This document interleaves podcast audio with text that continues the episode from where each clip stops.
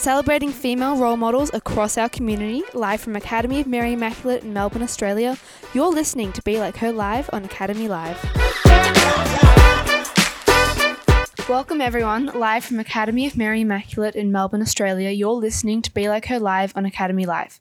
My name is Grace, and my co hosts today are Bella, Nastasia, and Alessandra, and our special guest today is Cuc Lam. So, hi, Cuc Lam, welcome to the show. Um, my name is Grace, as you know, but what were the challenges of coming to Australia as a refugee? Okay. Thank you very much for the question. Um, hello, everyone. um, yeah, my name is Cuc Lam. I'm one of the councillor at Maribyrnong City Council. Uh, this is my third term, uh, eight years, and our former mayor as well. Firstly, before I answer your question, I would like to acknowledge that we are on traditional land where we meet here today, and I would like to pay my respect to elder, past and present, and emerging. To answer your question, um, what is it challenging? Ch- challenging is the language, yeah. uh, language barrier. I yeah. did study at university in Vietnam. Um, mm my I study English as my my first language and French my second language. Um, I, I learned through um, my American teacher, which is I take another extra course from outside my school. Uh, but English is still a difficult language yeah. to learn. um, language, you know, that's why. And then, you know, you have to move on. You come to the new country, you have to learn the new language. And English is a, the basic one you need to, mm-hmm. to learn and improve yeah. yourself. Um, have some difficult with pronunciation. Even you say the same word, people don't understand what you're talking about, and it comes with a lot of hurdle. Yeah. And that mm-hmm. uh, and the culture, uh, the culture is also quite different from the Asian culture.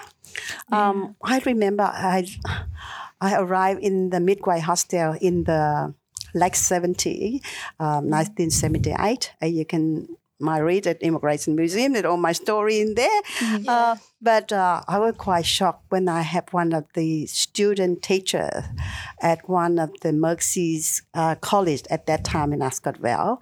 And when he said goodbye to me, and I was pregnant three months pregnant.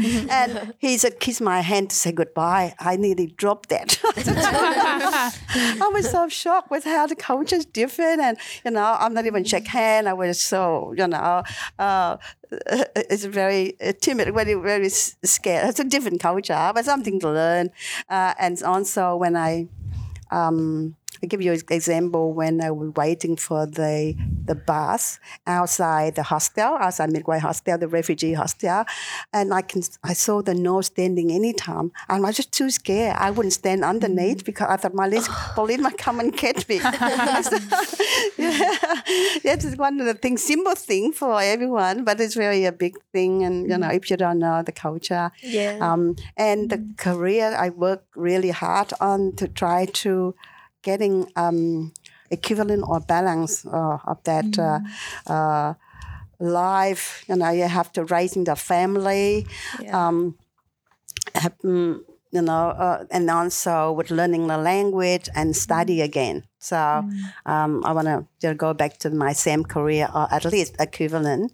Um, so that I found that this is very, very difficult trying to career path language. And uh, on, the, on the top of that, you need to also send the money back to your home country as well, because at that time, it's very, when I left, it's very, very poor. And the poverty there is, uh, you know, is significant to my family, and I feel that my responsibility to send money mm-hmm. back. And even now, it's still, you know, mm-hmm. after forty odd years, I still do the same things, and I uh, understand from where the migrant and refugee coming from with a lot of big responsibility. Hmm. Yeah, mm-hmm. yeah. Yeah. yeah um, I'm Alessandra. So, um, how did your childhood in Vietnam affect your life and your, you know, career choices and the choices you made in the future? Um, unfortunately, that um, my parent passed away. My mm. father passed away when I'm only 15 days old, oh. and yeah, and my mother passed away when I'm 13. Wow. Um, at that time, you know, like an orphanage. So I stayed with my yeah. sister all the way through, and I um, it is really my childhood. It's not a playhood. It's not like mm-hmm. something that I love and something I want to look back. But at the mm-hmm. moment, I, I, I write my memoir to my children. I know that how hard work, my memory and my childhood. And during the war, it's nothing fun, no fun at all. Yeah. When you at the primary school, you can see that people dying on the road. You can see uh-huh. people, you know, being shot at, and it's so it's mm-hmm. nightmare. You know, at um, this is very very um, difficult life um, to move on. And because of my childhood, I my mother is uh, giving me a lot of strong motivation and res- resilience for me to be uh, me uh, today, because she. Um, even that my mother is, was illiterate, but she encouraged me to study. She worked so hard. She worked, you know, because after my father passed away, she looked after five children, including me, and she had to work like selling things, buying uh, products. She raising the, um, you know, have a farm, a little farm for the chickens and uh, uh, pig and growing a sugar cane to find the money to pay for me to go to school. And when um, um, I live in a village, so when I'm the about secondary finish year six, I would like to go to uh, the city, which is Saigon. Now, Yeah. Yeah. yeah, uh, to study. And she really, she told me one thing I remember from my life um, until now, this age. Um, she told me, um, daughter, I cook. She said to me, I don't have money to give you because we're not wealthy to give you, but I would give you education. Regardless, I don't mind work hard, but I give you education. The reason that because education, nobody can take away from you. The money Yeah. you can spend and you run out of money, you can waste the money, but the education stay with you forever. So that is really giving me a lot of um, uh, in me, inside me, and that's why how I raise my children as well. Um, Yeah. Did you ever think, like, when you were younger, that this is the career that you were going to pursue? Um, no, actually, I my I always thinking helping people because when I was young, a teenage, uh, I a young person in in, in Vietnam. Um, during the war, there's a lot of people suffering with flood, and also during the war, as uh, starvation. I, a teenager, or you know, I'm about 17, 18 years old. I volunteer on the Red Cross ambassador. Oh, yeah. So that's why I met my husband. yeah. So I on this on the weekend that I um, I went to uh, do um, a first aid course and we're training um, as a youth ambassador. So on Saturday and Sunday, rather go and have fun and all that, like other mm-hmm. young people, I went there and do some uh, volunteer work. So I travel regardless wherever where they ask you to do some, give some clothes and give some food to other other people who suffering with mm-hmm. that sort of um, you know the problem flood and starvation during the war. Yeah, yeah. Mm-hmm. Yeah. So, mm. Do you think that during your life, the main purpose has to been to help others? Yeah, I think so. I think really people need to give hmm. r- r- before you can take, you know. Hmm. Mm-hmm. That's Yeah. why all my life here, I do a lot of volunteers in, uh, in Australia. Once I arrived here, I'm involved in a number of the the volunteer organization, non-profit, or the hospital. Even before I'm the uh, I'm on the council, I work. I help the community health center as a board uh, member on the committee, and all the way through, I work with. Um, my community and the mainstream community as well, like the Migrant Resource Center. I've been involved in the board uh, management about eight years, community health sectors, you know, eight or nine year on the Western English Language School School Council president. There's uh, where they have a lot of migrant and refugee. I was there for 17 years. Wow, that's Um, impressive. yeah, migrant Northwest Migrant Resource Center for eight years, um, and Vietnamese community to you know be there and help them with the women group.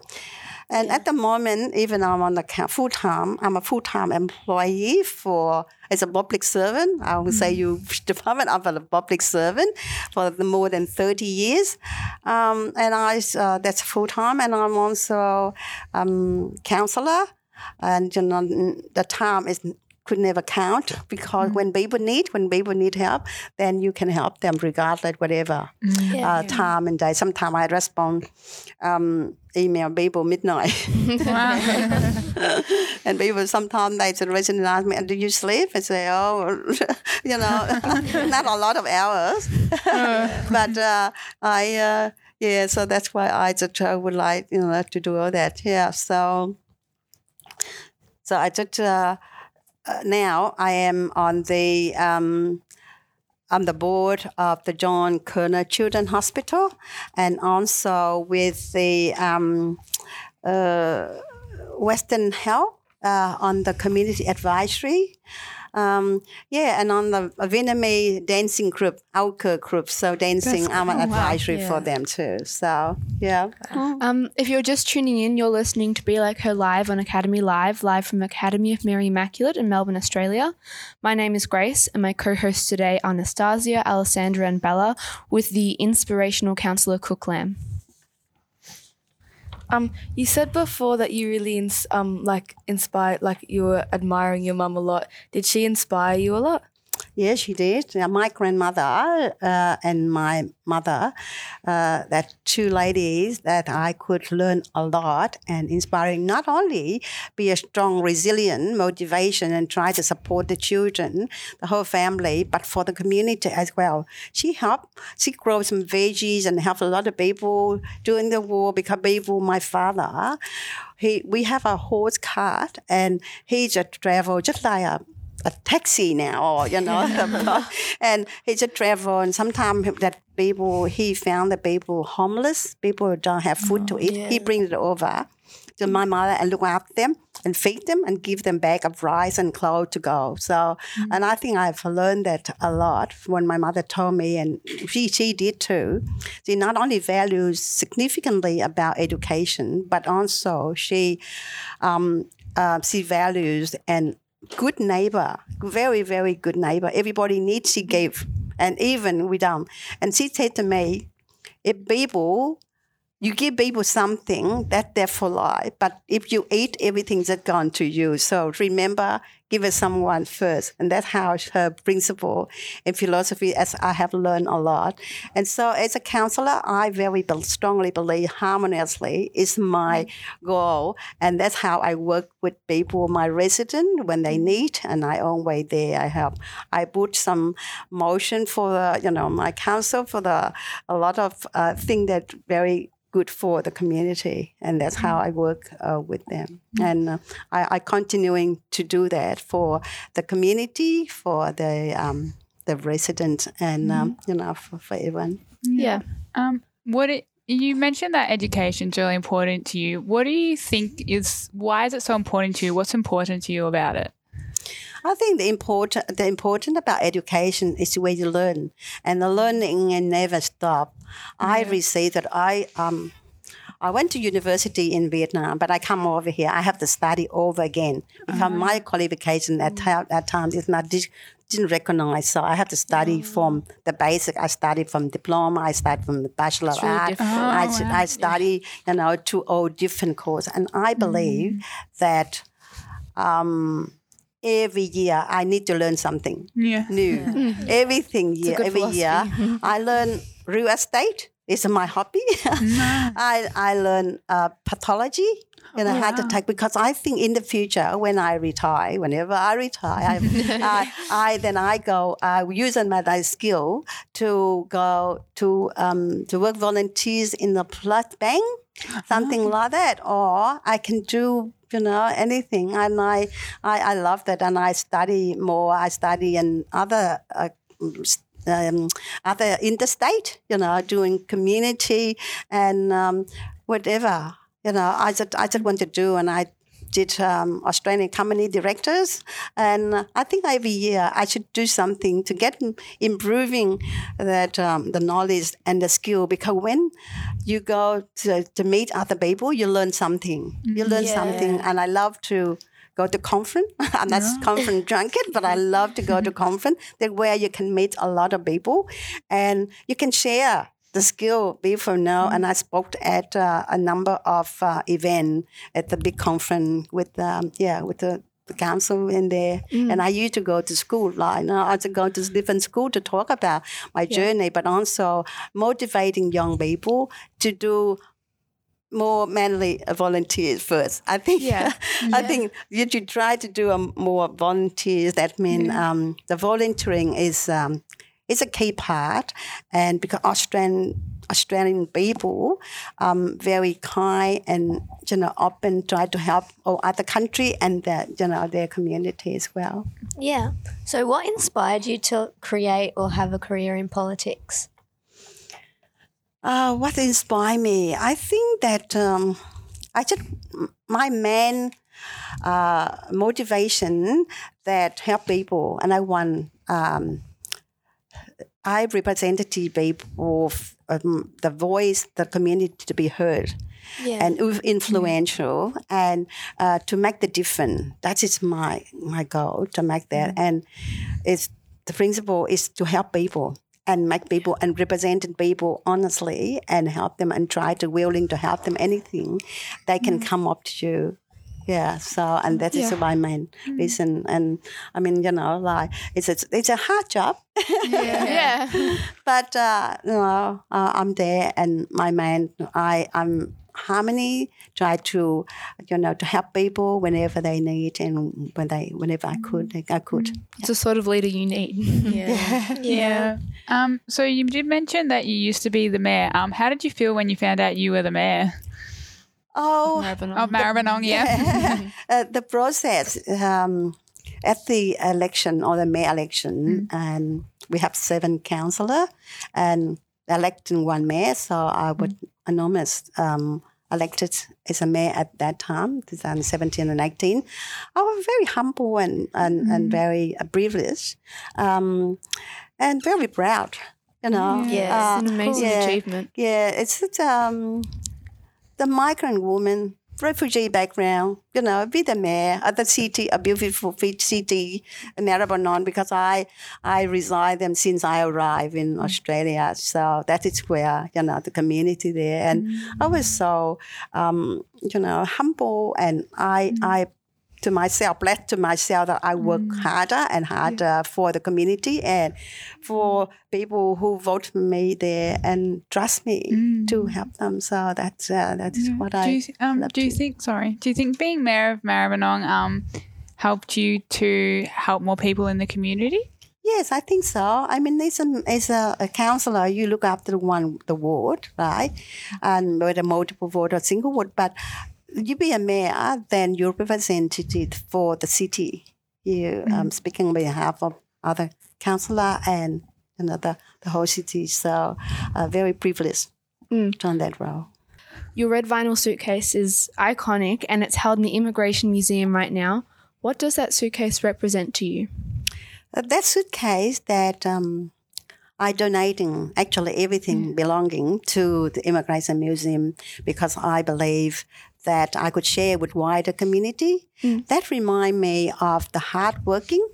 Um, I escaped by riverboat.